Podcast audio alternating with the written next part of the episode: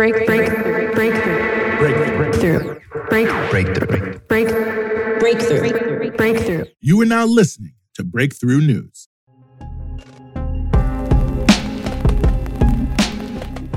Hello, everyone. I'm Rania Khalek, and this is Dispatches. All eyes are on Afghanistan as the Taliban has rapidly taken over the entire country, forcing the US to withdraw more quickly and chaotically than anticipated, as the government it propped up for two decades collapsed with shocking speed following a US so called peace deal that threw its allies under the bus and essentially handed the country over to the Taliban, which it had spent all this time fighting. Apart from the justified concern for, uh, for Afghans facing more state collapse, uncertainty, Taliban rule, and potential further conflict, there's also a lot of Western centric concern. Why did we fail? How do we in the West feel about it? But in reality, the West is removed and distant. Iran, on the other hand, is Afghanistan's neighbor. Iran hosts about 2 million official or unofficial Afghan refugees and will likely absorb even more. Iran had a bad relationship with the Taliban in the 90s, who killed its diplomats. And it had a good relationship with the government, which just collapsed in Kabul. Iran now has to deal with this new reality on its border. To discuss this, as well as other developments in and around Iran, I'm joined by Mohammad Marandi, professor of English literature and Orientalism at the University of Tehran. Mohammad, welcome. Thank you very much for having me. So, you know, beyond how the Taliban takeover will impact Iran, I also wanted to touch on some other topics related to Iran with you, like developments with the nuclear negotiations between Washington and Tehran, the impact of sanctions and COVID and the ongoing water crisis in the country. But I mean, before we get to that, I, of course, want to go. Uh, I want to talk about Afghanistan with you. So let's start with that. Why don't you give our listeners and viewer, viewers an idea of what the view from Tehran is on what just transpired in Afghanistan. You know, we know that Iranians wanted America out of their backyard, obviously, but it doesn't seem they wanted it to happen this way necessarily. Well, actually, it's more or less how Iran wanted it. Uh, as you saw, there was no fighting. None of wow. the groups, none of the, the Tajiks or the Hazaras or the Shias or the Uzbeks, none of them fought the Taliban. And the reason was that uh, there was a lot of uh, negotiations going on. But I have to go back a bit to give you uh, a better understanding of how it looks from Tehran. The Taliban, after it was defeated by the Americans, uh, they were in a very bad situation. And at that time, uh, even the Pakistani government they betrayed them. They threw them out the window under American pressure. So they were isolated. The Iranians treated them differently, even though we had very bad relationship beforehand. The Taliban had create, carried out many atrocities, um, and they killed the Iranians as well, Iranian diplomats. Uh, the Iranians began to talk and speak with the Taliban. Mm-hmm. And we have to keep in mind that when the Taliban killed those Iranian diplomats and when they were killing people in the north, Tajiks, Persian speakers, Shias, and so on, and other minorities who combined are actually the majority. In other words, the Pashtun Taliban are less than 50%. Uh, Iran never intervened. Mm-hmm. So the Iranians never went inside Africa, Un- unlike the Soviet Union, unlike the United States, unlike the British. The Iranian did not. The Iranian military was never sent inside Afghanistan. So uh, the Iranians began to speak with the Taliban when they were at their very low. And uh, gradually that dialogue evolved.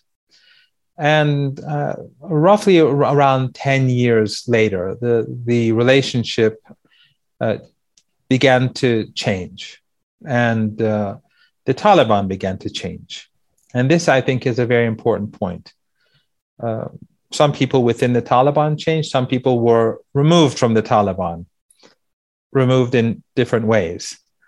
So um, the Taliban that we see today is not the Taliban of 20, 25 years ago. That doesn't mean that Iran and is happy with their ideology or that they're ideological brothers, but this is not the Taliban of 20, 25 years ago. So yeah. Continue. the Iranian, the, the, the Taliban, the Taliban promised Iran a few years back four things. One was not to target minorities, and they haven't. Uh, there have been a few attacks here and there, but they weren't by the Taliban. Um, because, as you know, the Taliban is fractured, there are different factions, and also there are other groups as well. ISIS, uh, the Americans allowed ISIS to become active in Afghanistan. And by the way, the Taliban destroyed ISIS in Afghanistan. So that's an important point. When when uh, uh, ISIS was transferred, or elements of ISIS was trans- were transferred to Afghanistan, the Taliban uh, crushed them. So the Taliban has evolved, and they promise not to kill minorities, and Iranians believe that they've kept that promise. They promised to keep the borders between uh, the two countries secure, and the Taliban has controlled a large segment of the border between Iran and Afghanistan for a very long time. And they've been very influential on the Pakistani side of the border because Pakistan does not have a strong control over its borders. It's it you know the country is very poor and impoverished. There's no uh, the government really doesn't exist in many parts of the country. It's basically an army. The only thing that it really has going for it is is an army. So the Taliban has kept the borders secure. Those elements that the Saudis and the Americans were funding, the terrorists uh, that were based inside Pakistan, they were eliminated by the Taliban over the past few years. And that's why we've had very secure borders uh, during these last few years. And that, sorry, go ahead. yeah. And there are a couple of other things. The Iranians the, the Taliban promised that they would cut, do no deals with the United States, mm-hmm. and they didn't. And that is something that the Iranians took note of. And the fourth was the Taliban promised not to turn upon their countrymen and countrywomen. Right. So they promised not to make, create a civil war. Mm-hmm. If you've noticed, as I said earlier, as, as everyone has noticed. The army collapsed, but the they're very powerful people across Afghanistan who can control large numbers of soldiers. In in the in the north, the different like the Uzbeks, the Tajiks, the Hazaras, the Shias, but none of them put up a fight and the reason was that they there was an agreement that this would be settled peacefully. Now, does this mean that the Taliban is going to remain peaceful? Because we do see a difference between the Taliban today and 25 years ago. I mean, there are there's footage of unpleasant things, but a lot of the footage, by the way, is old footage. Mm. But there are unpleasant things happening, but it's not what we were ex- what many people were expecting across the world this bloodbath and and so so far we haven't seen that. Is it going to be like it was a month ago or two months ago or a year ago two? no of course not. That's not how it's going to be. But the taliban has promised to be inclusive. Now the iranians are monitoring the situation. Mm-hmm. and the iranians are also in contact with the with the neighbors. And keep in mind that 20 30 years ago the neighbors of um, the Central Asian neighbors of Afghanistan. I'm sorry if I'm talking too long. The Central no, no, Asian you know, it's, of- I just want to, I just want to make a point. It's like you're psychic because you're literally just answering all my questions before I have, like, I've. these were, this everything I was going to ask you. So please keep going. Makes my job easier. Just go ahead. Okay. Well, sorry about, sorry. no, no, it's good. For, it's excellent. remember, the Central Asian countries today are much stronger than they were before because 30 years ago, 20 years ago, they had just emerged out of the collapse of the Soviet Union. Mm-hmm. They were not real nation states. Tajikistan, Turkmenistan, Uzbekistan, and, and so on.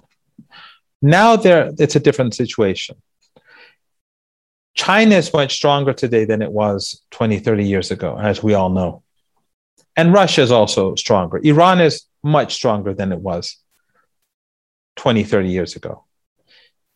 So the Taliban, they have evolved. Mm-hmm. How have they, how much have they evolved? We'll see in the coming months. We'll see in the coming year or two. Because there is a dip, up to now, there's a consensus in Iran, up to the point that I've mentioned. But now in Iran, there's not an agreement as to predict the, you know, the future. They, they, there are some people who are skeptical and some who are more optimistic. Mm. Yeah. So, and the, well, that, that that's one thing I was going to ask you about was this sort of like coordinating with other regional players to pursue stabilization of Afghanistan, which you basically already went into.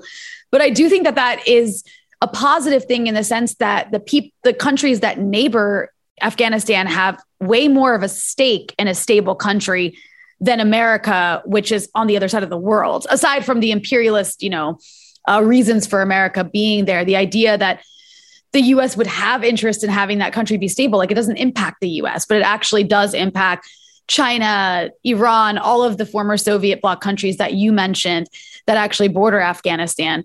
So, in that sense, you know, is Iran coordinating with other regional players to pursue this stabilization? Is there some sort of concrete uh, coordination in this respect? Well, the majority of the coordination is actually inside Afghanistan. Mm. And that is that Iran is coordinating between the Taliban and the different minority groups to make sure there's no civil war. Mm-hmm. The worst case scenario is a civil war. The Taliban has promised not to push in that direction. The other groups, for the time being, they are going to take that as the let's say they're going to assume that it's this is going to be the case but they're always they're always going to be prepared for uh, a different situation the taliban so i so as i said earlier the taliban has evolved now there may be viewers who, are, who will be very skeptical of what i'm saying that's mm. fine mm. but this is the belief in tehran and they've been doing business and talking with them for a very long time now then yeah. oh go ahead. Yes, and, and and one important point that I, I I want to make here is that the United States does not want Afghanistan to be stable. The Americans, as long as it was theirs, they wanted stability or at least relative stability. But the way in which the Americans pulled out was obvious that the intention, it was obvious that the intention was to create a vacuum for a civil war because a civil war in Afghanistan or instability in Afghanistan is bad for Iran, it's bad for Russia, it's bad for China, and it's bad for India. The Americans don't suffer the, any, the consequences. And the way in which they pulled out stunned the Afghanistani government. Mm-hmm. They were shocked. And the American, you know, the pullout was done in the worst possible way. Even when they left bases, they didn't even notify the government. So it was clear that the American intention, in the eyes of Iranians, was to destabilize Af- Afghanistan. The Taliban, on the other hand, they know that 25 years ago, 20 years ago, they failed. And this time round, as I said, there's there's been an there it's evolved ideologically mm-hmm. to a degree. Neighboring countries are much more powerful, and they know they have to deal with more than half of the country anyway. They they're they're not the majority, so the Taliban. And a final point I should add is that the Taliban also knows that they, they have to run the country. Yes. And when they came to power 25, let's say over two decades ago, the country was in the midst of a civil war. When they came, they took away women's rights. They did a lot of blood. There was a lot of bloodshed, a lot of massacres, a lot of crimes. But a lot of the people back then just wanted the civil war over. Right.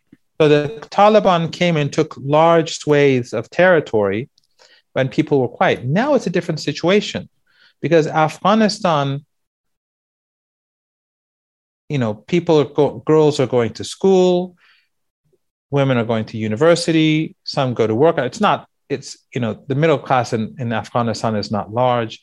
And uh, it's not as if the whole of the country is like Iran or, you know, or, or Turkey or Malaysia or something like that. But but it is a changed society. So the Taliban, and also now that the Americans are gone, a lot of the money that is spent in the country, although most of it was just corruption, American contractors, uh, the you know, the president, his people, the Afghanistan, uh, the uh, the Afghanistani president was immensely corrupt.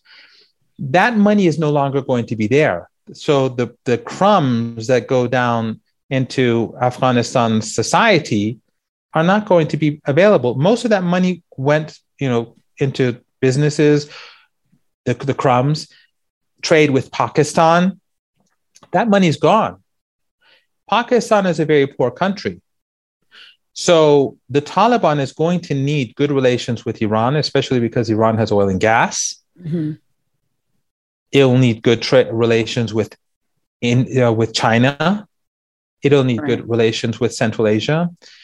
So it's you know the, the situation is not what it was 20 25 years ago 30 years ago so the interest, there's an interest right now to make sure the situation stays stable. The Iranians wanted the Americans to go. This is a big victory for Iran, to be mm-hmm. very mm-hmm. blunt. This was a big victory for Iran. And uh, the Afghanistani president was an enemy of Iran as well. He, unlike the previous president, uh, he, he was extremely hostile towards Iran, as hostile as the Americans were. So the Iranians had no real sympathy for him either. But the Iranians did not conspire against the Afghanistani government. What they did was that they kept a dialogue with all sides the government, the Taliban, and the major players in the north. And th- throughout this period, they've been negotiating.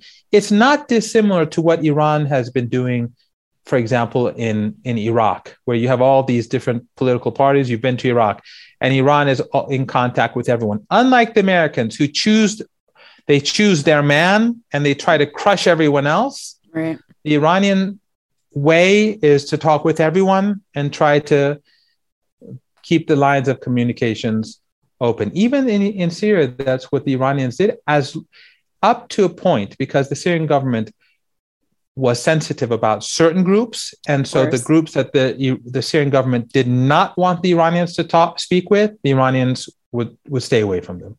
Mm. So you mentioned the issue of minorities, and of course, the Ashura uh, commemorations are hap- are going to be happening in the next uh, couple of days, and it's really it's going to I think be the first test of the Taliban's um, religious tolerance, right, of the historically oppressed Hazara Shias. So is Iran uh, concerned about the fate of the Shia Hazaras? Um, and also, you know, uh, there's something to be said, right, about the militia of the Hazaras that fought quite heroically in Syria against Takfiris, uh, and they were backed by the IRGC. So, do you expect now that they're back home, they'll play a role in defending Afghan Shias, or I guess keeping the peace, if you will, with this new Taliban takeover? Iran isn't naive.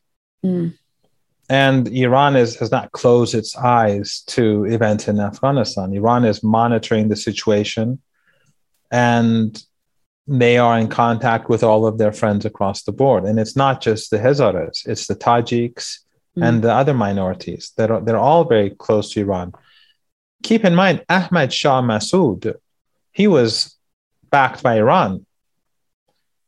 So the, the so called Northern Alliance that swept and took over Afghanistan from the Taliban after the attacks on the United States, this was a force that was funded and protected by Iran. So Iran has its friends and allies. It's not simply the Hazaras or the Shias or the Persian speakers. Iran has a, a, a large segment of allies and even uh, a significant se- segment of the Pashtun population has a close relationship with Iran and has had one. And also their civil society, university professors, and uh, the relation. I mean, right now, we have something like um, 16,000 Afghanistani university students in Iran, something like 15 or 16, uh, 15 or, 16,000. And the, almost the same who who've graduated from university. You have, uh, I think, um, 500,000 uh, Afghanistani children in Iranian schools. I mean, Europeans who like to pretend and Americans that like to pretend that they welcome refugees. We've had up to three and a half million refugees in the country. And right now, we have a huge number of refugees and more coming in. And they all, all these children go to Iranian state schools, like Iranian students. So the Iranians know quite well that what's going on in the country, and they know what dangers lie ahead because the Taliban has different factions, and you, you clips may come out in one town, there may be some atrocity, or uh, it's going to be an uneven, you know, situation across the country. Yes. But the worst case scenario is civil war. Of course. And the Iranians want to make sure there is no civil war. Because if there's civil war, everyone is going to lose, whether they're Pashtun or they're Tajik or they're Hazaras or they're Uzbeks, no one is going to win. Right. So the best case scenario, if if one wants to make sure the interests of the Shia, of the Tajiks, of the Sunni, larger Sunni community is taken into account, the best solution is for no shots to be fired.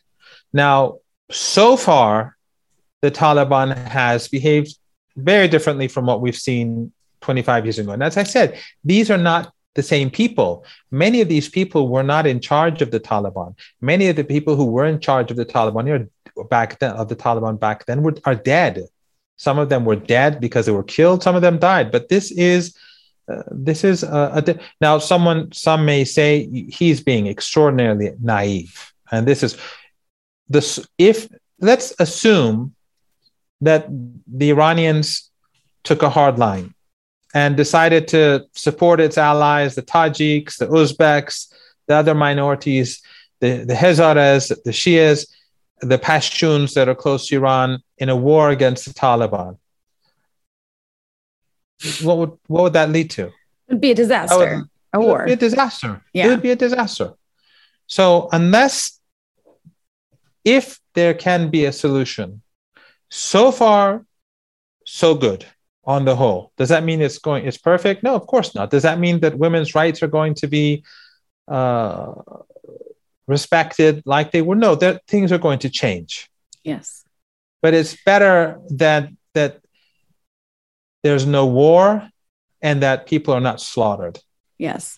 And the Taliban knows that they're going to need to do business with Iran it knows that they're going to, they know that they have to do business with Central Asian countries, with China, and so on. So, and, and Russia, of course, in, in, in, in its own way, because Russia has a lot of influence in Central Asia. Mm. And even, and even Pakistan knows that a civil war in Afghanistan is not to their benefit. The Pakistan is under a lot of Chinese influence as well. And so the Chinese do not want this to go in the wrong direction. So they will have a say, you know, they will be speaking with Pakistan. And of course, there's India too. So the Taliban has to play it smart if they want to, if they don't want to fail. And, you know, to a broader point, um, this is a, a, an unprecedented situation in terms of what it says about America, I think, in terms of the way the rest of the world is viewing America. And I saw you making this point on Twitter. So I'd like to ask you to elaborate. Uh, what does this say for US allies? You know, I'm talking about groups and states like the YPG, Israel, Saudi Arabia. They're surely watching this and feeling worried, I would imagine. You know, what if the US abandons us? They spent $2 trillion in two decades propping up a very corrupt government in Afghanistan. And o- overnight, it, they literally just left. um, they, you know, airlifted themselves out and said bye and didn't really care about, you know, the, the situation on the ground. So, what does it say for US allies around the world? Do you thinking about US well, empire? Me, before I respond to this, let me just add that the extraordinarily corrupt government in Kabul was not more corrupt than the American contractors.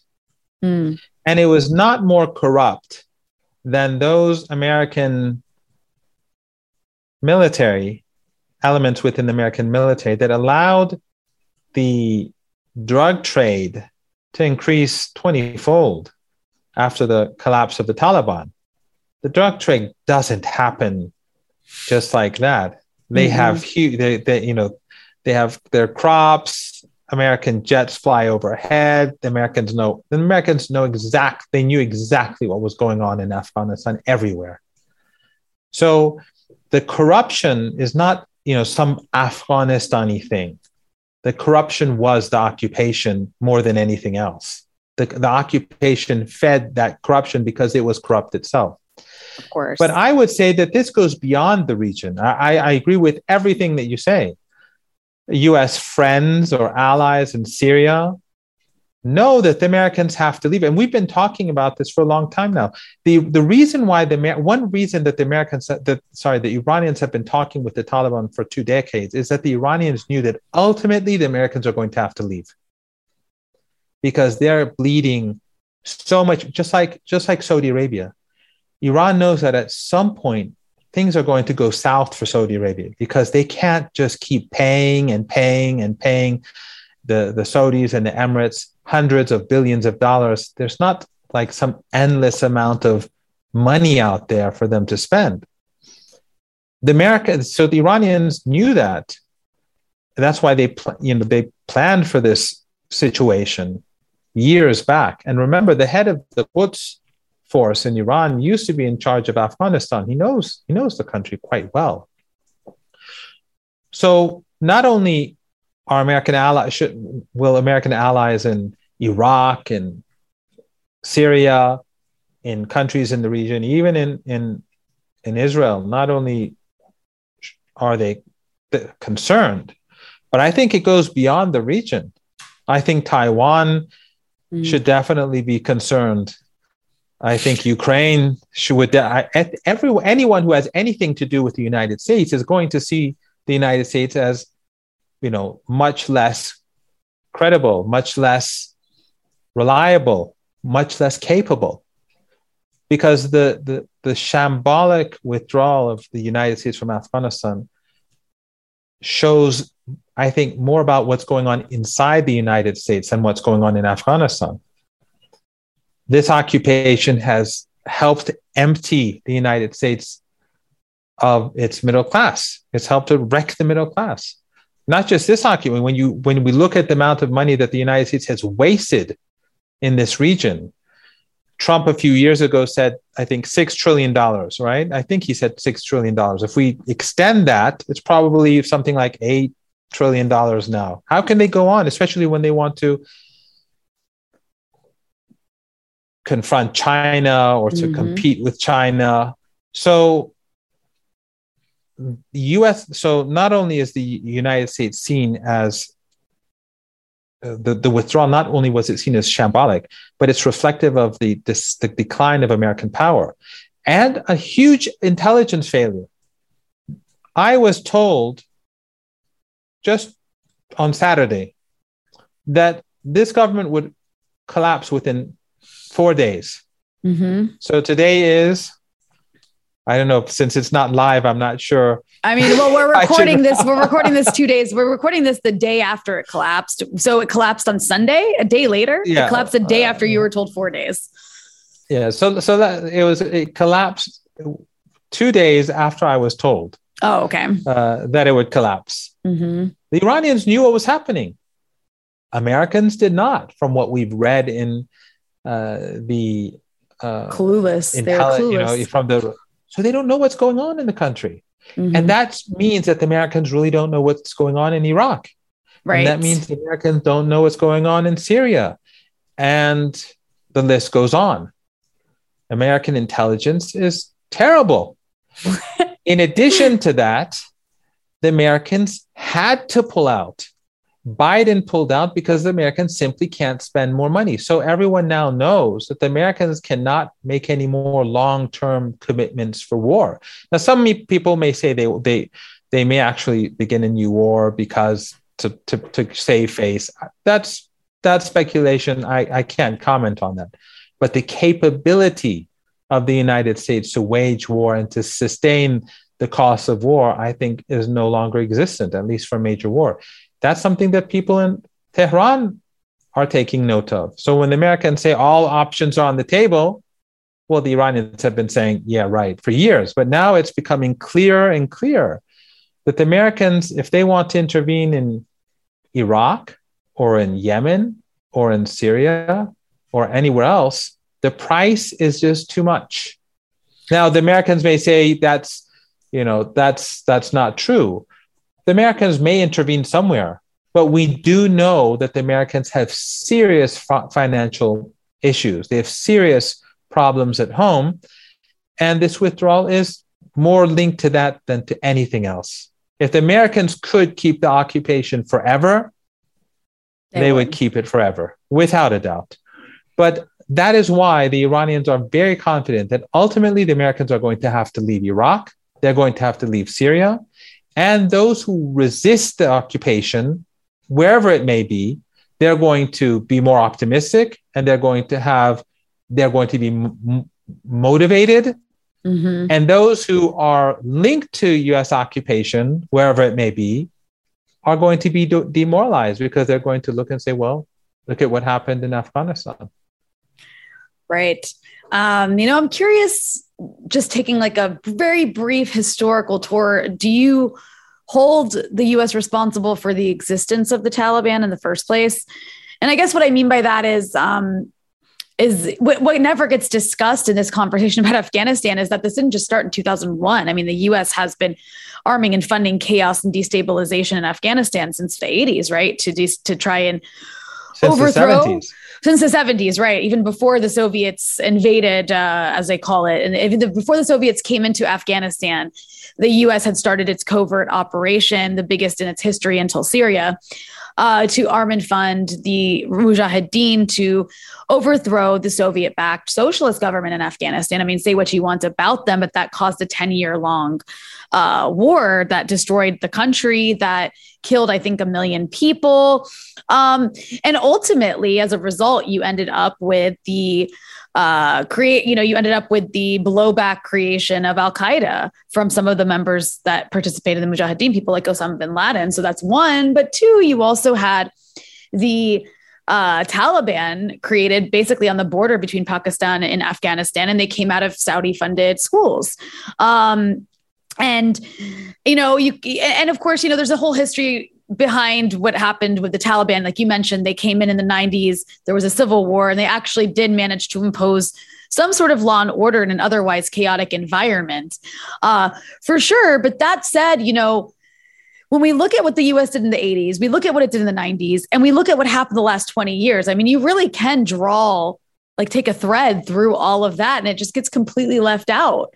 That had the US just stayed out and left Afghanistan alone, you and I would not be having this conversation right now because there would be no Al Qaeda, there would be no Taliban.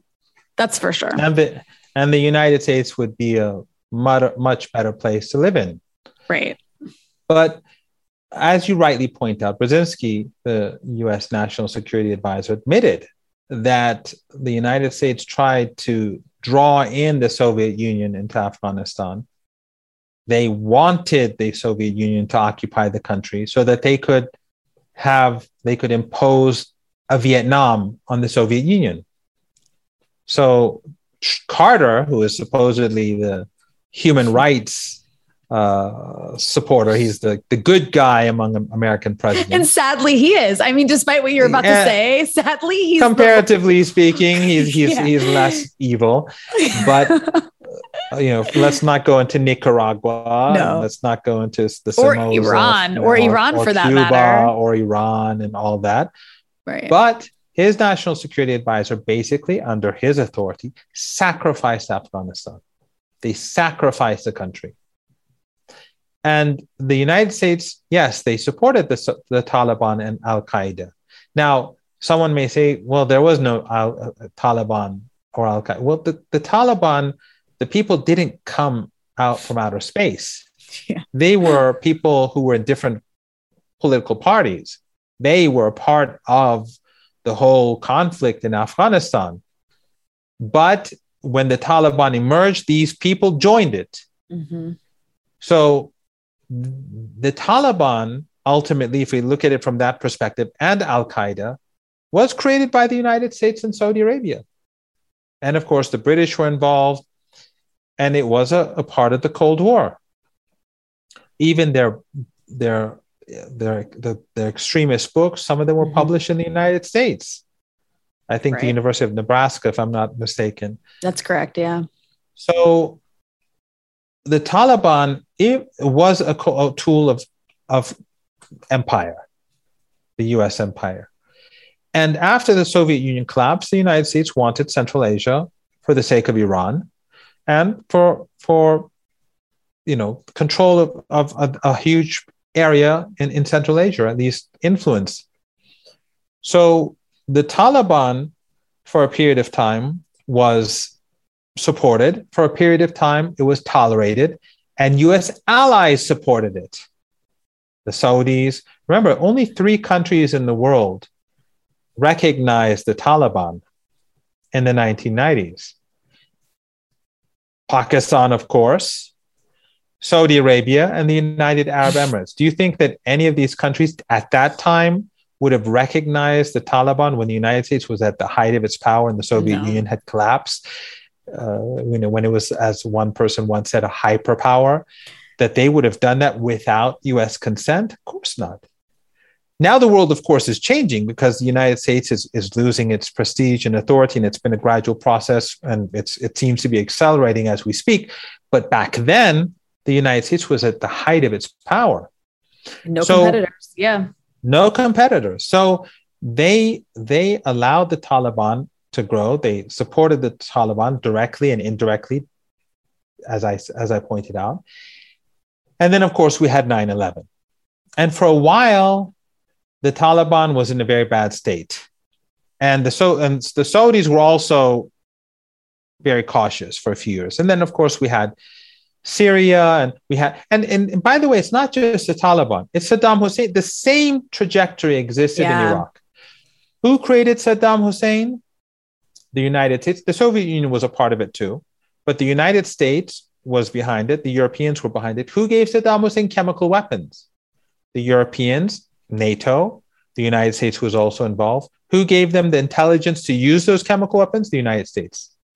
Who gave them the political cover to get away with it? The United States and the Europeans. These very same countries that speak about human rights, they gave Saddam Hussein these weapons of mass destruction. And they destroyed Saddam Hussein and Iraq in the name of those weapons that they gave to him. Mm-hmm. So it's sort of it's it's a, a similar trajectory. But what happened after 9-11 and the expulsion remember the taliban actually told the americans because the taliban and the al-qaeda were not one and the same. Right. And they weren't. um, and that's a, that's a common mistake by the way that a lot of uh, people in the us make. They were not one and the same. That's true. Al-qaeda was actually quite racist. And that was a major issue in afghanistan.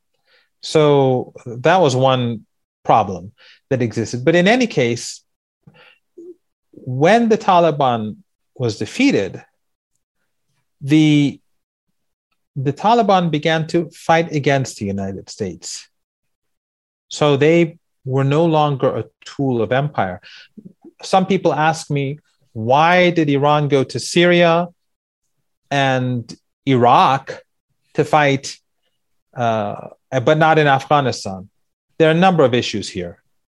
One is that, first of all, Iran was invited by the government in the capital. In Damascus, the government is the Syrian government. They asked Iran to go in. When did Iran go to Syria? In 2013, like Hezbollah.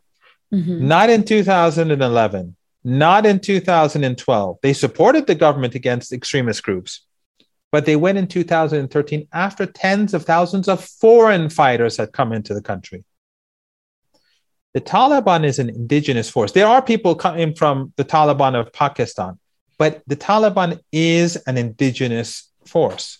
ISIS was an international force. Mm-hmm. Supported, and second of all, ISIS and Al Qaeda were supported by NATO. Not Taliban is not supported by NATO now. It was once upon a time, but not now. So that's another difference. So Iran, first of all, only entered when the Iraqi government, the Syrian government, someone may say, well, why is Iran not? Why is Iran supporting Ansarullah in Yemen? Ansarullah in Yemen, in the eyes of Iran, is the government. They are the ones in the capital. Despite years of atrocities by the Americans and the Saudis and the Emirates and the Europeans and the Canadians and all of them helping to carry out impose starvation and atrocities, they've never been able to take the capital. Why? Because uh, Al Ansarullah and the Yemeni, the real Yemeni government has popular support. They are the government, and Iran supports them. But in any case, the Taliban today is fighting has, and has been fighting against the United States and foreign occupation. So the Taliban is a part and is a is a part of Afghanistani society. It is opposed to the occupation. It is promised to be different from what it was 20, 25 years ago. It is promised, we, we have to wait and see what happens. It is promised to be inclusive. It's not going to be, you know, it's not it's there are going to be major changes and many of them those changes are not going to make you or me happy but if they keep their promises that will be a lot better than civil war the yes. taliban is not al-qaeda the taliban is not isis or um, Al Qaeda and ISIS today, especially. And they don't, and of course, they don't seek to destabilize their neighbors, which is another uh, difference between them and the ISIS and Al Qaeda branches that existed in Syria and Iraq, which sought to expand and have this like regional emirate. Um, but we have to keep in mind, we're talking about the Taliban today. Right, right. The Taliban right. today is one thing. The Taliban of 30 years ago, 20, 25 years ago was something else. We're talking about now, the here and now. So I want to shift gears for a moment since we're discussing Iran. Um, I wanted to ask you about the situation with COVID. And by the way, by the oh. way, one other thing, the, the Mr. Ghani, Ashraf Ghani, the former president of Pakistan uh, of Afghanistan, he did not ask Iran to intervene. So the Syrian government asked for Iran's support. Iran went in. Couple of years later, the, the Russians came in. In Iraq, the same was the case. When ISIS came in, Iran was asked to help. In Afghanistan, till the very last day when he left the country with his bags of money, Ashraf Ghani never asked Iran to intervene. So, why would Iran intervene with it when the government is not asking them to intervene? Right. and I didn't even when, know this was I didn't even know this was a criticism of Iran that they hadn't intervened in Afghanistan. By the way, I but I I would be I have to mention this since you brought up Ashraf Ghani, the former president of Iran, who le- took his foreign passport and you know fled on a flight very quickly and embarrassingly uh, yesterday, um, Sunday. Uh, he actually wrote a book, um, if you can believe it, with Clare Lockhart who is the wife of Joel Rayburn, who was a Trump official that was pretty much in charge of destroying Syria and Lebanon. Uh, they wrote well, they, they, they, wrote together. I'm sorry, was it a book or it was? I'm sorry, it was a paper. I think it's they, a policy paper. Yeah, it was a policy paper right? called called, and you're gonna. The, the, people will love this. They wrote a policy paper called "Fixing Fails Failed States," and Ashraf, and this was talking about how you know, giving advice about how Syria needs a transition. Good thing we didn't listen to these people, Ashraf Ghani and Clare Lockhart. Uh, it's so called, okay, I'm just reading it. It says Fixing Failed States, a framework for rebuilding a fractured world. I mean, wow. Can you imagine this book must be flying off the shelves right now, considering what just happened? Well, with the amount of money that he's stolen from the country, he could buy all of the he doesn't really need the book. Yeah, he, he, doesn't really need the the. Book, he could make uh, it a uh, bit bestseller if you like. So. He does, he Although I don't really think it's a book, but anyway. Yeah, I don't think he needs. It. Um, but I did. I did want to shift gears, like I mentioned, and we can come back to this. I just wanted to ask you about the COVID situation in Iran because I did see this report last week that. Uh, says that an Iranian is dying every two minutes from COVID. Now, of course, there's other countries where this has been happening as well. So it's not like just Iran, but the numbers have been pretty staggering. So um, I know a lot of countries have had explosions in COVID cases and it rises and falls. There's several waves. But given that the topic of COVID in Iran has been in the news, you know, how much of this uh, new casualty rate would you attribute to US sanctions, which continue to deny Iran access? I think all, not just to to hospital equipment, but also to vaccines, if I'm not mistaken. Well, let me first say that there are two components to this. One is, I think, the fault of the current administration uh, or the outgoing administration, the because we have a new president, but the the new cabinet is not in, so we're in a sort of transition phase. But I mean the Rouhani administration, which I'll mm-hmm. get to momentarily. And one is, of course, the sanctions. When COVID virus came into Iran, Iran was under sanctions and the Americans blocked Iran from importing everything masks, uh, test kits, ventilators. And they and then when Iran began to develop its own vaccine, they they sanctioned the companies that were linked to the the production of vaccines. It's extraordinary. I mean, and right now the Iranians are not going to explain the story because they don't want the Americans to know how they imported goods and things like that. But it it's been a major problem just getting in certain equipment in order to produce vaccines for the for the factory and so on.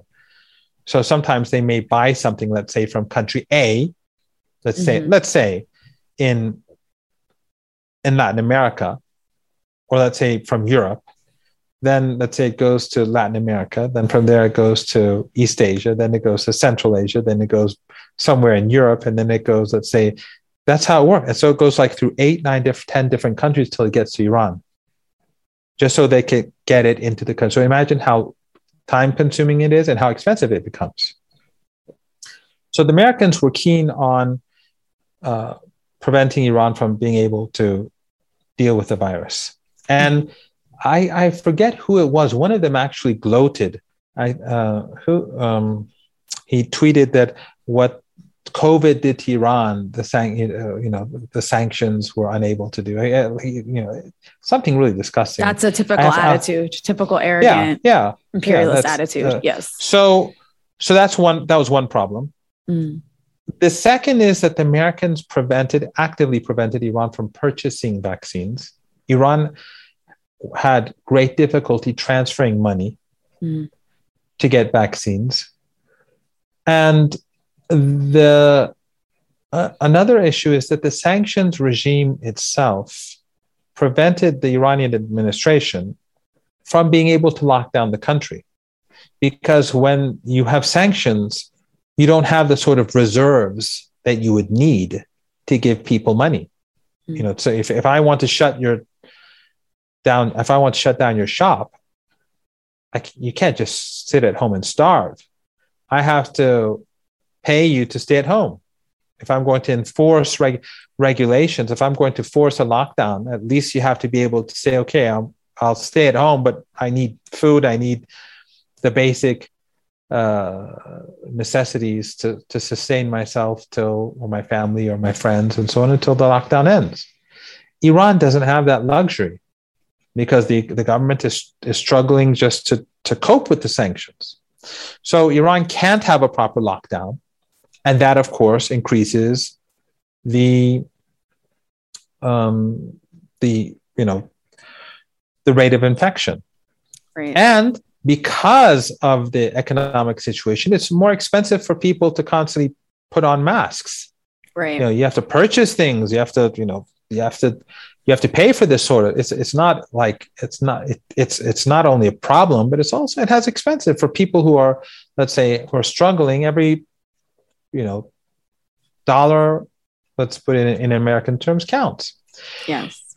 The problem, though, and this is something that I think is important, and I've been complaining about for a long time in private, is that the Rouhani government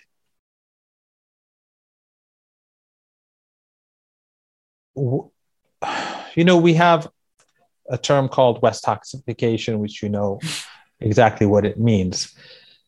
And the problem is that many people in, in our government, and I think I, I can, it's fair to say that I'm, I'm sure in my own way, I'm influenced by these, you know, Westoxification, is that they have a tendency to, to look to the West. Yeah. So when the Chinese, almost a year ago, offered Iran to become a part of their uh, vaccine uh, program, uh, the, third stage, a part, the third stage of their uh, trial uh, uh, trials, they they they they invited Iran, the Emirates, and, and Turkey.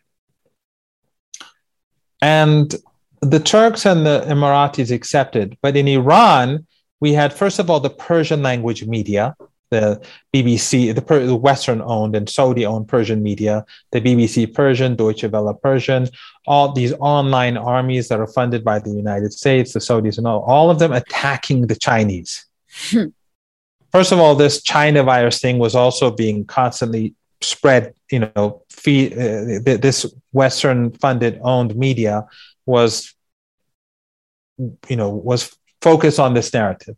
Then they questioned the Chinese vaccine. So when the Chinese said that, okay, if you become a pro- part of this uh, process, we will give you large amounts of vaccines and for free, actually. But and you will be prioritized in receiving vaccines. The government, under pressure from these pro-Western elites and the media, they backed off. Wow. The Turks, the Turks and the Emiratis said yes. And they're now they're way ahead of us right now in vaccines. Dr. Zarif, and you know, I'm saying this for the sake of history, he worked hard to get this done. He went, he the Chinese, you know, he he was pushing to have this happen. Mm-hmm. People like myself, we were all supporting this, but under pressure from this anti-Chinese movement, the government backed down, and in my opinion, many people died as a result. Also, the day after the Iranian Ministry of Health approved the Russian uh, Sputnik vaccine, mm-hmm. Dr. Zarif went to Moscow. I think this was in January, and the Russians welcomed it, and they were going to uh, cooperate to develop the to, to have the vaccine also produced in Iran and to have Russian vaccine. When he came to Iran, he was attacked by the same mm. uh, by the same uh, let's call it um, these same influential people, mm-hmm. and some of these people were, wanted to. They were personally involved in attempting to purchase the Pfizer vaccine, small quantities. So they had a vested interest. I see. In preventing the Russian and especially the Chinese vaccine from being brought into the country. And the government was not, the government had, and I know I, you can edit this if you want. The government had, I mean, Iran had concerns about the American vaccine for a number of issues. One is in, in a country like Iran, uh, where it's very warm, keeping the vaccines and and the the prop because the Pfizer vaccine, as you know, has to be kept under very uh, careful, cold, uh, right? very cold conditions. Like, uh, yeah, below freezing, right? Yes, much below freezing, mm-hmm. much below freezing. That was a problem. The second is that the Iranians did, the Americans were sanctioning Iran. What if the, the Iranians couldn't rely on Pfizer? Because, right, of course. And and the Americans haven't even given Pfizer to most countries. They're you know they, they're way behind on their commitments. Of course. Yeah. So, and also for Iran, it was the the technology was a new technology, and Iran they thought that this, you know, this is, you know, let's wait a few years so this technology proves itself, and the old way of doing things, the traditional vaccines, for the time being, we'd prefer that. So there Yeah. were hosts of reasons. They didn't trust the Americans. Americans could have, you know, suddenly stopped sending the Pfizer vaccines and they would have fabricated a, a reason not to do so. And Iran could have given people their first vaccine and then there'd be no not no vaccines for the for the second uh, you know there are all sorts of reasons why Yes. Iran preferred or it would have been better for Iran to choose the Chinese and the Russians. Now the government has been purchasing Chinese vaccines. It's also developing the Iranian vaccine is now beginning to be produced, uh, not as fast as they want, but uh, but back but if they had not pursued this policy, if they had accepted the offer of the Chinese, I would have volunteered Mm. uh, many people would have volunteered. And then by now, we could have had a large segment of Iranian society vaccinated, and the situation would be very different. So, so West toxification Hmm. plus Western anti Chinese, anti Russian propaganda, uh, I think, contributed a lot to this situation. But again, a lot of it has to do with sanctions. And of course, again, even this has to do with Western countries because this anti Chinese, anti Russian narrative that we've been seeing online, you know, through Western backed online armies based in Albania and, and elsewhere, and these websites and their television stations, all I mean, this is all funded by the West. So they not only through sanctions, but also by dissuading Iranians or making ordinary Iranians distrust Chinese and Russian vaccines, they contributed to to this situation It's- in that one, way as well. one could say that the American government and the British government, through their media proxies, are actually promoting anti-vax disinformation. yes, yes, Yeah. or at least yes, in in a way. Depending in a- on which yes, country it comes way that- from. yes, yes, in yes, in, in a way. So, but I'm not saying that the Iranian government uh, they they're they're blameless. All con- all governments have problems. All con- governments have shortcomings. They're uh, you know, in Western countries, they in these think tanks, like they like to say in Iran, there's incompetence and there's corruption. Well, first of all, there's incompetence and corruption in Western countries, Ooh, as we saw in lot of it. Afghanistan yeah i think more it, than i think afghanistan is the uh, best example to show how utterly corrupt the united states is Mhm. but even corruption in iran is partially due to sanctions when you shut down the banking system the government has to per- make purchases or export people have to do it underground of course, so that they can circumvent the US sanctions. So it's no longer regulated. If you Mm-hmm. want to circumvent the sanctions, you have to go underground. When it's done underground, then the chances that people will steal, they'll cheat, and so it becomes much greater. So if if you import and export from your banking system, then everything is is pretty clear. When you can't use Mhm. the banking system, so I find this to be Orientalist. Of course, no, narrative. and they do this with every country that's that's suffering from this squeezing of the region. It's all just ineptitude and corruption, and these people Yeah. are just dumb and Yeah. backwards. They just can't figure it out. So It's why do you have all these sanctions? Yeah, Yeah. exactly. So why, if they're if they're so corrupt, then why do you? So, so often they say, well, it's not really the sanctions; it's their own. They want to, hi- and the Western media wants to do this, and Western intellectuals linked to the state and think tank. They want to, I think, be able to sleep at nights. Yeah, of So course, the they have to tell way- themselves fairy tales Yeah, so why. it's yeah. not it's not me supporting sanctions that's murdering children. It's their own incompetence. Yeah. right? exactly. So it's as if the sanctions don't do anything. I'm a good guy. I have, you know, I'm not. I want to, but in reality, they're what they're just whitewashing crimes against humanity. No, they're starving children. They're starving children and literally killing people by denying them access to life saving medications. I mean, it's as basic as that. And also just immiserating populations by causing shortages that, you know, these people that are making these decisions from air conditioned offices in Washington, D.C. or on Wall Street um, don't ever have to think But twice you- about. Yeah, but if you want the ultimate example Mhm. of a corrupt regime, an incompetent regime, you have to look at the American regime and what it did in Afghanistan and the shambolic retreat in that country. The regime in Washington is utterly corrupt and utterly incompetent. And if anyone says no, just say, go to Afghanistan and take a look at what they've done over the past 20 years.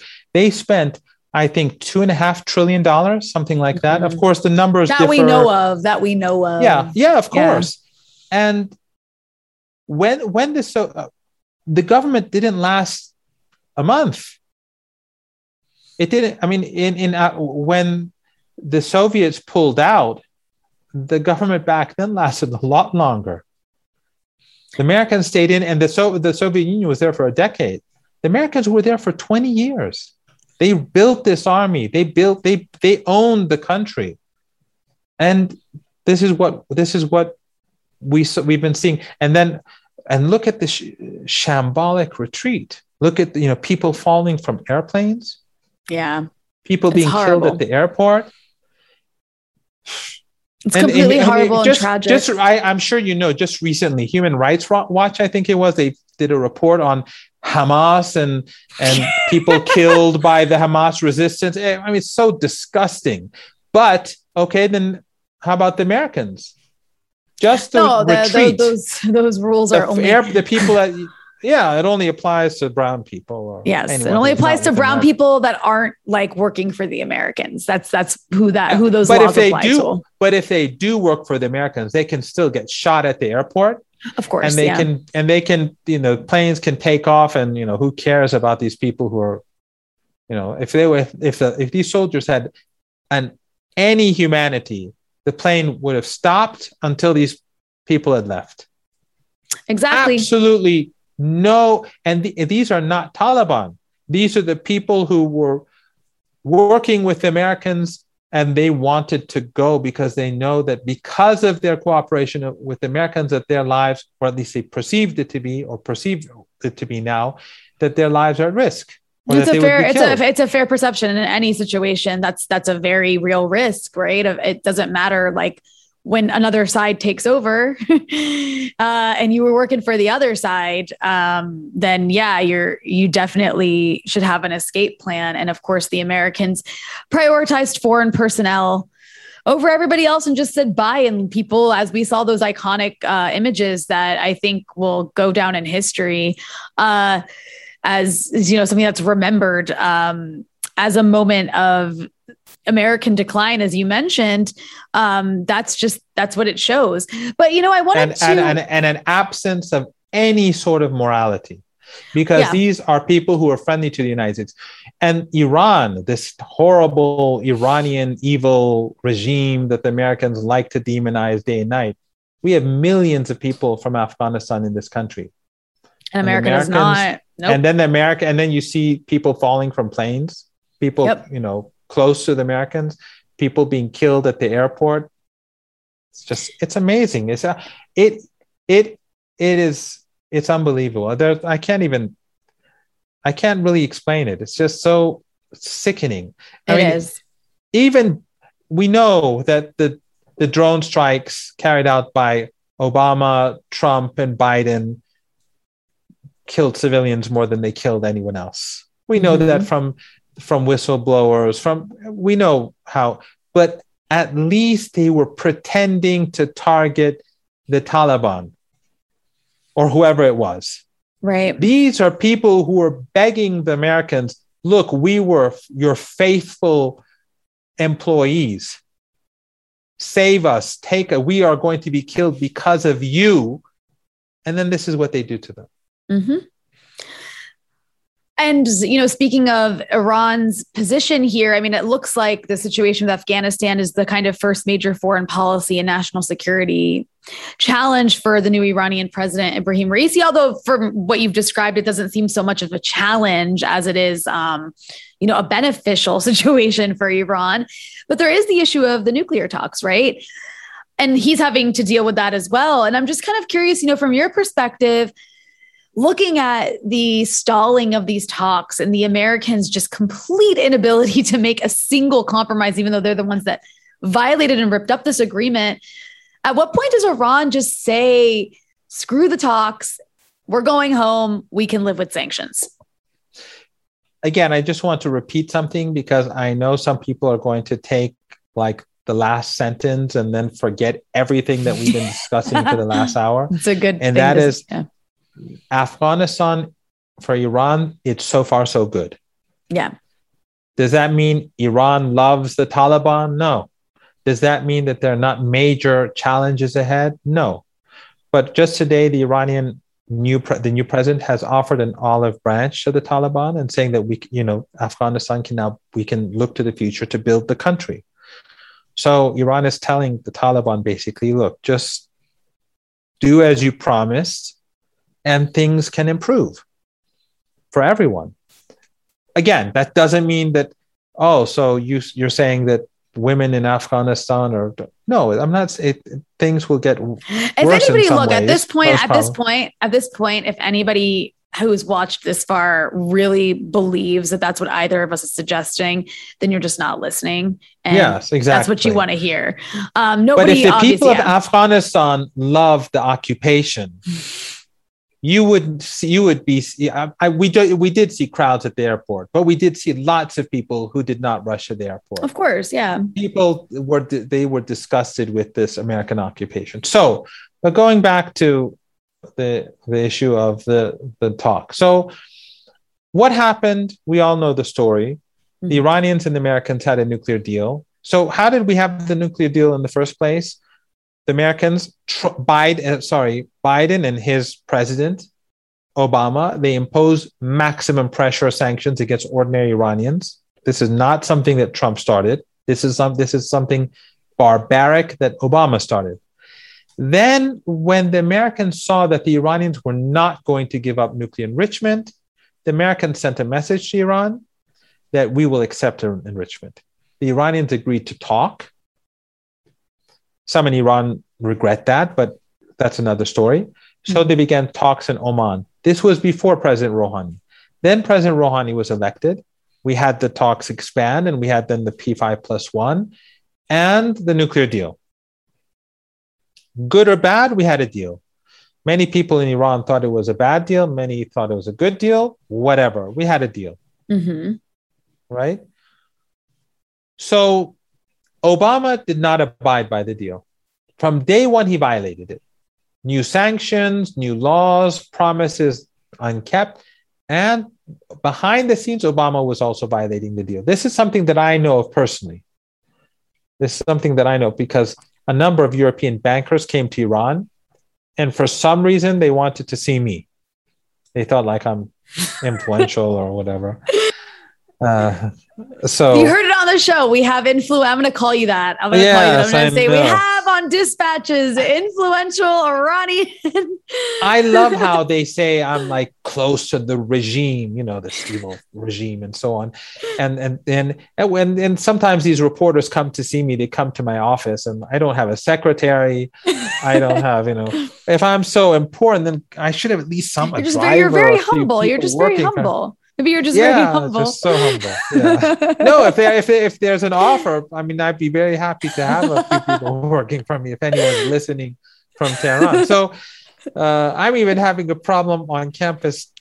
They want to me to share my room with someone else. So that, so that, oh no. Yeah, we'll start. So a, we'll anyway. start a petition. We'll start a petition. This is you. yeah. This is the, I'm, uh, this is I'm I'm I'm a this is a, my resistance so far. I'm so far I've been able to keep the room to myself. But anyway, so this is the state of affairs for the, the spokesman for the regime. uh, anyway, now, that, now after that short rant uh, uh and uh, gr- my grievances uh, explained, um, Obama violated the deal. These people came to Iran, these European bankers. I don't want to mention which country they were from, but they were from one of the most the larger economies in Europe.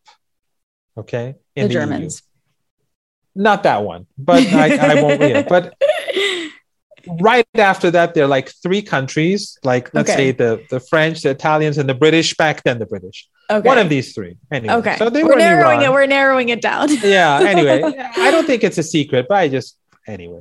I just so they came to see me and they said, "Look, we want to do business in Iran, but uh, the Americans Obama after the nuclear deal, months after the nuclear, that the Americans have told us if you work with Iran, we'll we'll punish you. Mm-hmm.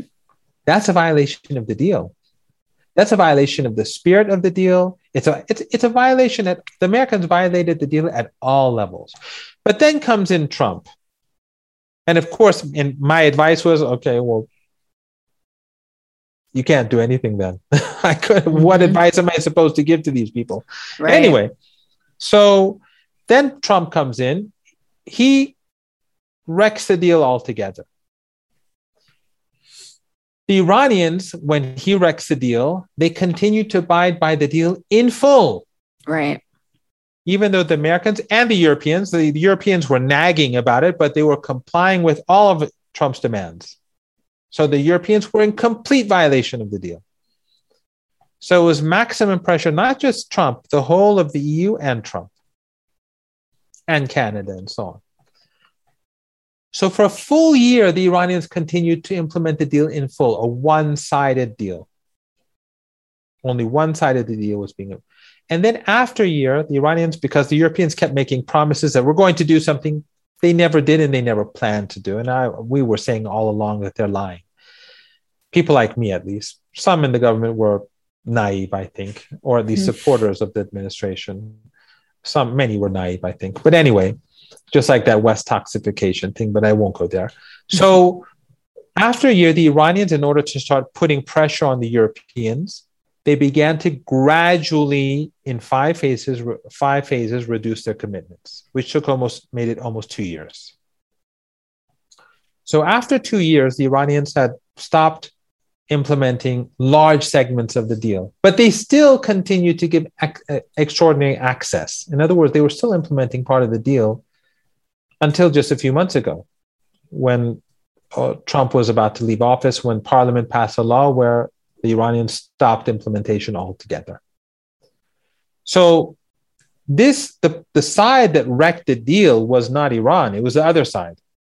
They damaged the Iranian economy, killed many people, cancer patients, and, and they they destroyed lives, families, jobs, everything. Biden comes to power, and again, some naive people were saying, and I and some other people were saying he's not going to reverse any of the presidential decrees, and he didn't. But Biden basically continued Trump's sanctions. We still have Trump's policies being pursued. It is the maximum pressure sanctions that we're seeing today. So Biden and Iran and the P4 plus one, because the Americans left the nuclear deal, started having talks in Vienna, as you know. Mm-hmm. In those talks, the result of those talks were that the Americans, A, not only were they not going to compensate because they caused hundreds of billions of dollars in damage, but they wanted to keep a lot of the sanctions in place, the sanctions put in, implemented after the nuclear deal, which was a violation. The Iranians saying you have to go back to the nuclear deal. And they wanted to put new conditions on Iran. In other mm-hmm. words, it was no longer the JCPOA. They wanted something different. And their argument was that, well, Iran's nuclear program made progress. Well, Iran waited two years. Uh, yeah, yeah. And and and the damage done to Iran, and you left the deal. You can't expect Iran to pay the price for. So, but then, so, but then, so under these conditions, though, is it even possible then to have a new deal? Like, why would Iran even agree? It, it doesn't seem like it, like it's possible. Look, look at what happened in Afghanistan. The United States has been kicked out of the country. Right, the United States is weak. The United States is at home. You have the divisions that we've been seeing. The United States is on the decline who's being who which side is ascending iran and its allies despite all the hardships you see yemen you see syria you see afghanistan and lebanon afghanistan is a win for iran not for the united States. it's a loss for the united states uh, in lebanon although people are suffering and that of course is because of american sanctions. Americans you know they carry out collective punishment everywhere. Whenever they don't get their way everyone has to suffer. Everyone has to it's i mean you, this is a sort of thing you imagine the nazis would do but you know the americans would never anyway. So if there's going to be a change in the nuclear deal it's the iranians who should be dictating terms saying well the situation now today is not 2015 you're in a tougher situation not us mm-hmm. your allies are in trouble your occupation is your occupation is floundering. So the Iranians, but what the Iranians are saying is no, we just want the deal. Implement the deal in full, and we implement the deal in full. But the Western media pretends as if mm-hmm. Biden it want is wants to implement the deal, but no, he doesn't. The Biden and the Europeans, by the way, the Europeans are, are they're not just listening to the Biden. In some, you know, some respects, they're worse. They want to impose new conditions on the deal, and the Iranians are saying, "No, we're not going to appease you." I mean, it's amazing. Biden if they, if the Iranians, the, but well, yeah. I was going to say the Biden administration even said that if they sign a new deal with Iran, this is what Antony Blinken said, the Secretary of State. If we sign a new deal with re- Iran, we can't guarantee the deal because yes. we're, a de- we're a democracy. So the next administration that gets elected, if they want to come in and rip it up, we can't do anything to stop it because we're such a lovely democracy. I mean, they're exactly. they're even saying that they can literally exit the deal whenever they want, no strings attached. I mean, why would anybody go into a deal with a country that's telling them, that's literally telling you we're going to break it when we feel like if, it? If Iran wanted to appease the Biden regime, why did they wait for four years? They could have appeased Trump.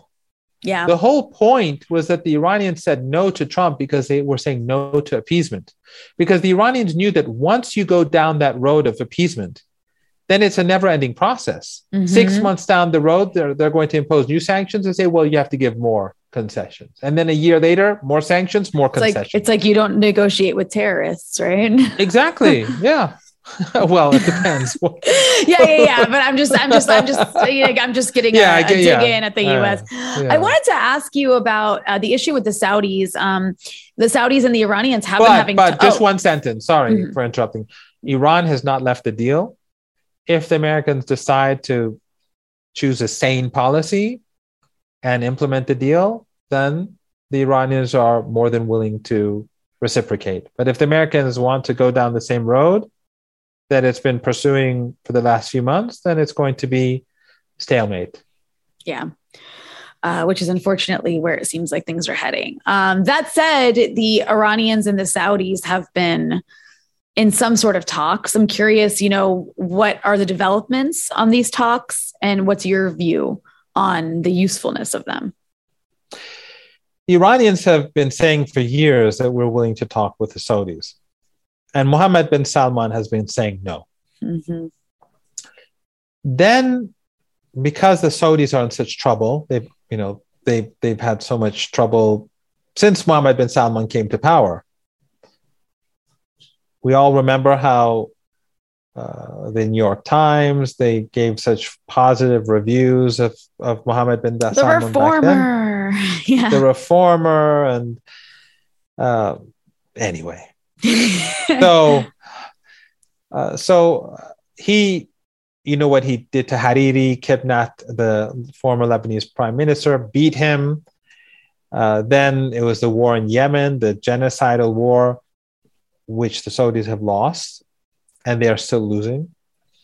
Then it was the uh, inside Saudi Arabia, the whole Saud family, you know, mm-hmm. many of them being arrested and kept at the Ritz and, and that. Then it was Jamal Khashoggi and the, his murder. And so the Saudi, and then there was Qatar and the siege on Qatar. So the Saudis isolated themselves. And now it's, it's the Emirates. Uh, the, the Saudis and the Emirates can no longer get along. Mm-hmm. Which is always a good so thing, by the way. My belief is that when the Gulf states are fighting each other, it's a it's good news for the rest of us in this region. yeah, that's that's that's that's that's true. But but Saudi Arabia so now is in is in a much weaker position than it was a few years ago. Mm-hmm. And in my opinion, if the war in Yemen continues, you're going to see. I mean, look at what happened to the Americans in Afghanistan. Who says that the Saudis can sustain the situation? It could lead to. They certainly can't it could, win. It could lead, and, and, and it could lead to internal collapse. It could lead to collapse. So the Saudis know they have major problems. I mean, in the United States, they don't like to think about this. The, but if Saudi Arabia begins to wobble, all these countries in the Persian Gulf region, these small monarchies, all of them will fall. They're, they're, they're, the Emirates only has like 1 million citizens. Mm-hmm. The rest are just foreign slaves. like seven, eight million foreign slaves. Yep. Or so the Saudis began to shift. And the reason why General so and so General Soleimani, when he was murdered by the Americans, General Soleimani, the great hero who led the fight against ISIS and Al Qaeda, who defeated ISIS and Al Qaeda in Syria and Iraq, he was going to see the Iraqi prime minister. The morning he arrived, he was going in at eight, I think eight in the morning, he was going, he was supposed to see the Iraqi prime minister to discuss a letter sent by Saudi Arabia to the prime minister. He wanted to push the two countries towards some sort of rapprochement. And the Americans murdered him. Mm-hmm. Along with the Iraqi, Iraqi counterpart, who was Abu Mahdi al Muhandis was also key to the defeat of ISIS. The very same ISIS that the Americans, the Turks, and others, well, Erdogan, let's say, many Turks are deeply opposed to all this, but um, and and others, and NATO, and the, the, and others, you know, the same ISIS that these countries in the Persian Gulf they all backed and supported. The evidence is so overwhelming. We don't have time for this. I know you you've covered this extensively, and so have your your friends and colleagues. So I don't want to go there. You know, what Biden himself said at Harvard or what uh, Kerry said to these so-called Syrian opposition figures and, and a leaked tape and you know mm-hmm. the Defense Intelligence Agency document of 2012 and General Flynn's interview on Al Jazeera or the, or Hillary Clinton's emails. There's there's just piling up. it's just too much. Admissions. We could speak for hours. Yeah, there, yeah, there's hours of evidence that we could just talk about. We could talk for hours, but so he was murdered by the Americans in order because while he was going to Iraq to help ease the situation. In any case, after that, the Saudis continued to uh, ask for talks, mm. and they've been have and they have negotiated. And my understanding is that the Saudis have been very positive, but that the Iranians are cautious yeah. because the Iranians are telling the Saudis normalization can only really take place once the war in Yemen has ended. The genocide in Yemen is not something that we can just close our eyes to. And Mohammed bin Salman has to make that decision. He's he's a he's a war criminal, just like just like Obama and Trump and Biden, because and and the, the Canadian Prime Minister and the British Prime Minister and the French President and the German Chancellor. Uh, Long list yeah that, anyway. So all of it but he but if he wants if he wants good relations with iran he has to end the war. Yeah. And the iranians are not going to negotiate on behalf of yemen. The Iranians are not going to negotiate on behalf of Hezbollah. The Iranians are not going to negotiate on behalf of the Popular Mobilization Forces or Syria. Because contrary that, to what the West believes, these are not proxies of Iran. They're exactly allied with and, it. Exactly. And this is one of the major mistakes that Western governments and Western regimes make. And that is that they think that Iran functions like they do. Yes. It's sort of like the, the whole refugee issue. They deal, you know, they take in 100 refugees and they think that they've saved the world. Whereas usually the refugees that come in are as a result of their own genocidal wars. But you know that aside, they their proxies in this region obey the United States. They obey NATO. They they do as they're told.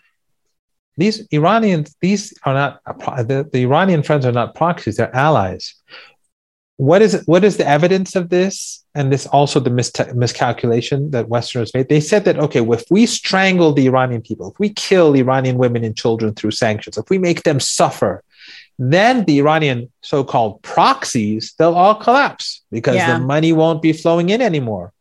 Okay we've had years of maximum pressure campaign.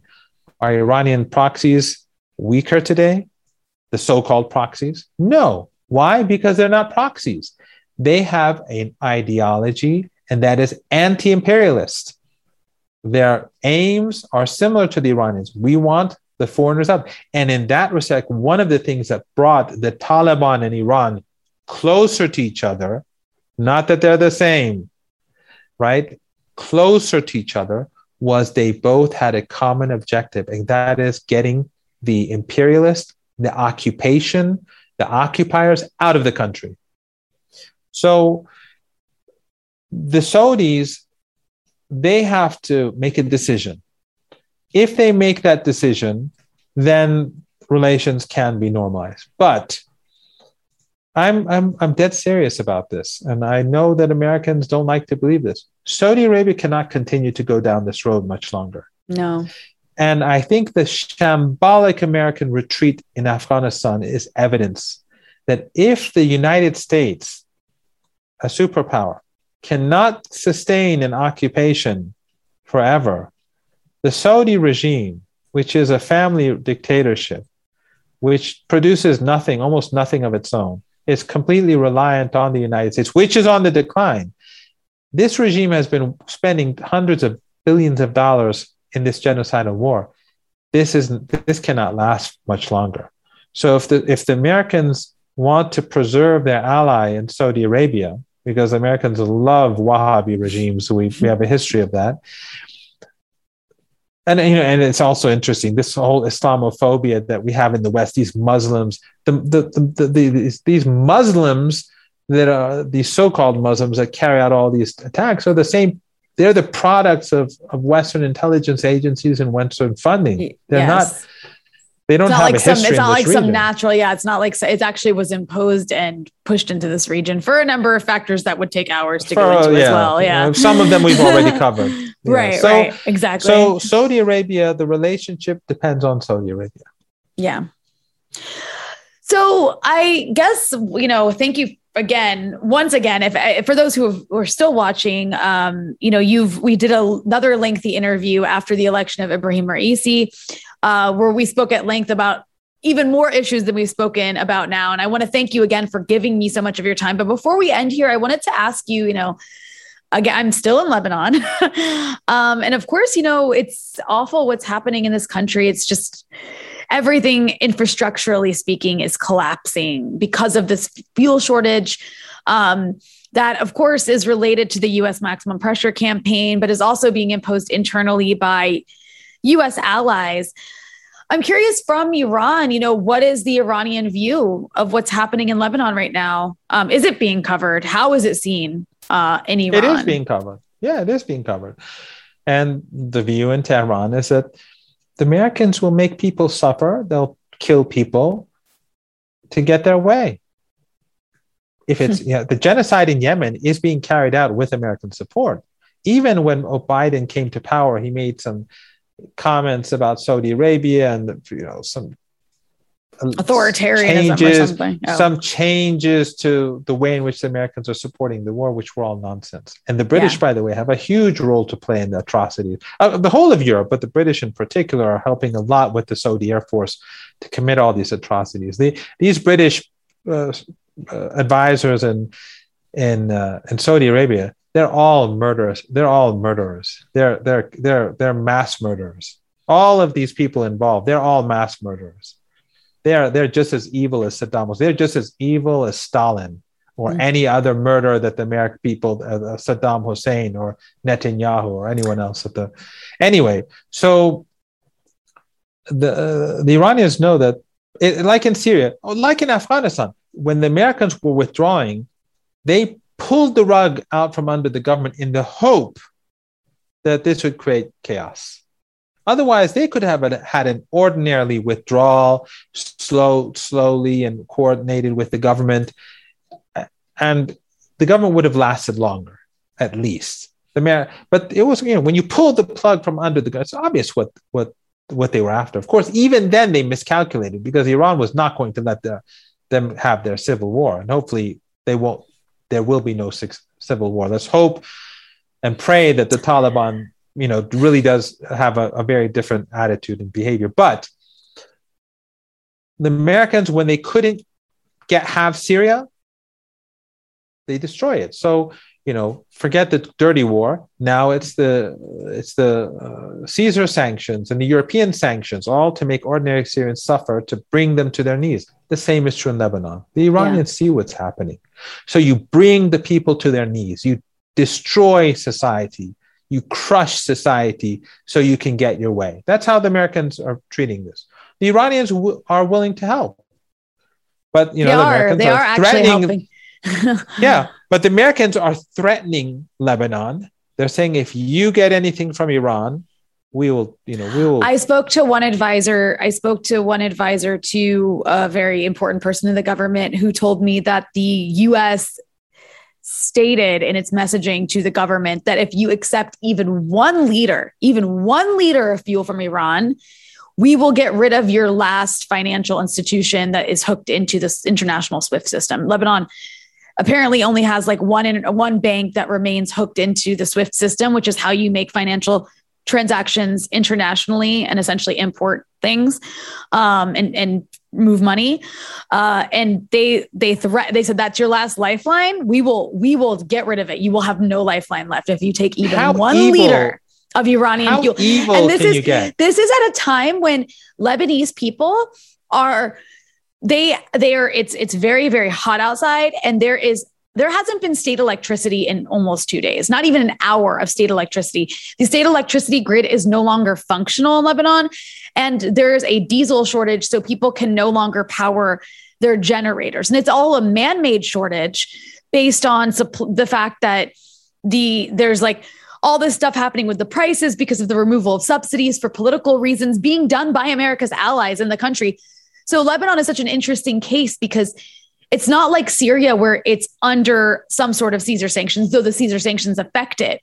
It's on top of the sanctions in the region that you cannot separate from this tiny little country that is dependent on the rest of the region. On top of this maximum pressure campaign, you also have in Lebanon, which is much more effective, the internal American puppets and Saudi puppets who are a part of the government, are a part of the power elite, and they are doing this. They are doing this in this country. They don't even have to have the Americans tell them what to do. They just know what to do and they do it. Well, they they they're they're paid. They they these people are are you know puppets. They they are sort of like the uh, the the Afghani president. Mhm. They they will do what the Yeah. Americans tell them to do. So and so the people will suffer as a result. So how evil can you get when you make when you tr- you know Gaza is hmm. ref- is, a, is is is is shows Evil. how evil the Yeah. apartheid regime is. The Americans have destroyed the whole region. It's not just the Lebanon, Syria, Iraq. They've taken Gaza. I think Gaza Yemen. actually gets more electricity right now than Lebanon. They take they've taken it's the Gazification. It's like the Gaza laboratory. Not just pushed- Lebanon. Right. If it wasn't for Iranian fuel, Syria would have no electricity. Oh yeah. and yeah. they are doing and they and look what they've done to Libya. Mhm. Look what they're doing in Venezuela. Look at what they're doing in Cuba. Look what they did in Bolivia. And the list just goes on. Mhm. The list It's- just goes on. Evil is really the only word you can come up with. Like, I actually don't know how these people can sleep at night knowing that they're depriving just millions and millions of people in every region of the world access to the basic necessities of life, Well, all for the purposes of some geopolitical chessboard game. their narratives are their are their is are the, is their alcohol it's their drugs it's what keeps them you know so they say oh our intentions are good and and all that. It's their own incompetence. It's their own corruption. It's, it's, their- all worth it, like Madeleine Albright all- said, yes. right? it- it's all it's worth it's all worth it because it's for a greater cause. So they will destroy country after country. But ultimately what has this done? It has bankrupted the united states. It has brought in millions of refugees and more will be coming into europe. Mhm. and that is creating uh, uh, instability in Europe, the rise of the right and the divide. And then you have Latin America. This, all of these, the policies of the 1980s and uh, the U.S. and policies across Latin America, all of this is coming back to haunt those the perpetrators of all these crimes because when the refugees come in on the one hand when all this money has been wasted on wars and dirty wars and, and so on all of these come back to haunt these governments that were behind it. 9-11 is the sort of blowback that you you know that's clear. It's you know these ex, these extremists these terrorists they suddenly decide to go and destroy the twin towers. And by the way when i saw those people fall from the American plane, it reminded me of the innocent people who jumped from the twin towers. Mm-hmm. Uh, I know, actually had the, the same. The, you know, I had the same image in my head. Interestingly it's enough, like it's the same. You know, this the same ruthlessness that you saw in Al Qaeda. Those pilots were those U.S. soldiers were just as ruthless. But um, but the point is that that's one kind of blowback that is very clear. The terrorist you train suddenly blows up your own family. Mm-hmm. But this, the blowback for U.S. policy in Afghanistan is the emptying of the middle class. Forget liberal capitalist policies, which has you know it, it has its own role, but the the the rapid decline of the middle class, this depletion as a result of liberal policies, would have been would have taken a couple two three decades I, more I would imagine if they had not waged these wars. So it intensified this situation that we see in Western countries today. Then the refugees that cause their own problems, racism and the divide in, in these countries at a time when the middle class is, is, is declining or collapsing. So this is blowback. Yep. All of this, all of this is is blowback, but it's not so visible it's not you know you see line 9-11 and you saw al-qaeda before okay you can but when you see all these refugees coming into europe it's a result of their dirty war in syria. It's a result of what they did in iraq. It's a result of what they did in afghanistan. It's a result of all the sanctions. It's the destruction of yemen. It's a, or in latin america. And and of course the, the, the amount of money that the united states wastes on military bases and on wars and all that it all of these together has created the situation where we saw the rise of Trump and where we see the United States in its shambolic retreat in Afghanistan. So this is all blowback. And that should be the, the lesson of this entire conversation is blowback uh, and lessons for American decline. Mohammad Marandi, professor of English literature and Orientalism at the University of Tehran. Where can people follow you uh, so they can keep up with your incredible work. I see you've been writing for Mayadeen's English section these days. Um, that's one place. Yeah, yeah. Well, uh, my uh, my uh, Facebook account has been disabled by Facebook. My Instagram has account has been disabled, so I still tweet. Uh, I still use my Twitter account, so they can follow me on Twitter. I do write uh, every now and then. I'm not. I don't like writing. It's not easy for me. but really? uh, yeah, I don't like writing. You're not. You seem like a natural. I wouldn't have guessed no, that. No, no, no. I'm, I'm very lazy, but uh, but uh, I'd rather. Uh, yeah, I'm. Uh, it's it's. Yeah, I'm very lazy. So, uh, but I've been writing for Al Mayadeen English for the past few weeks. You know, I've written four articles, and I'm supposed to write another one. I suppose it will be on Afghanistan. you should just take what you said here and turn it into an article because it was excellent and very informative. Thank, Thank you so you much for much. taking the time to break Thank it all down so for us. For having me.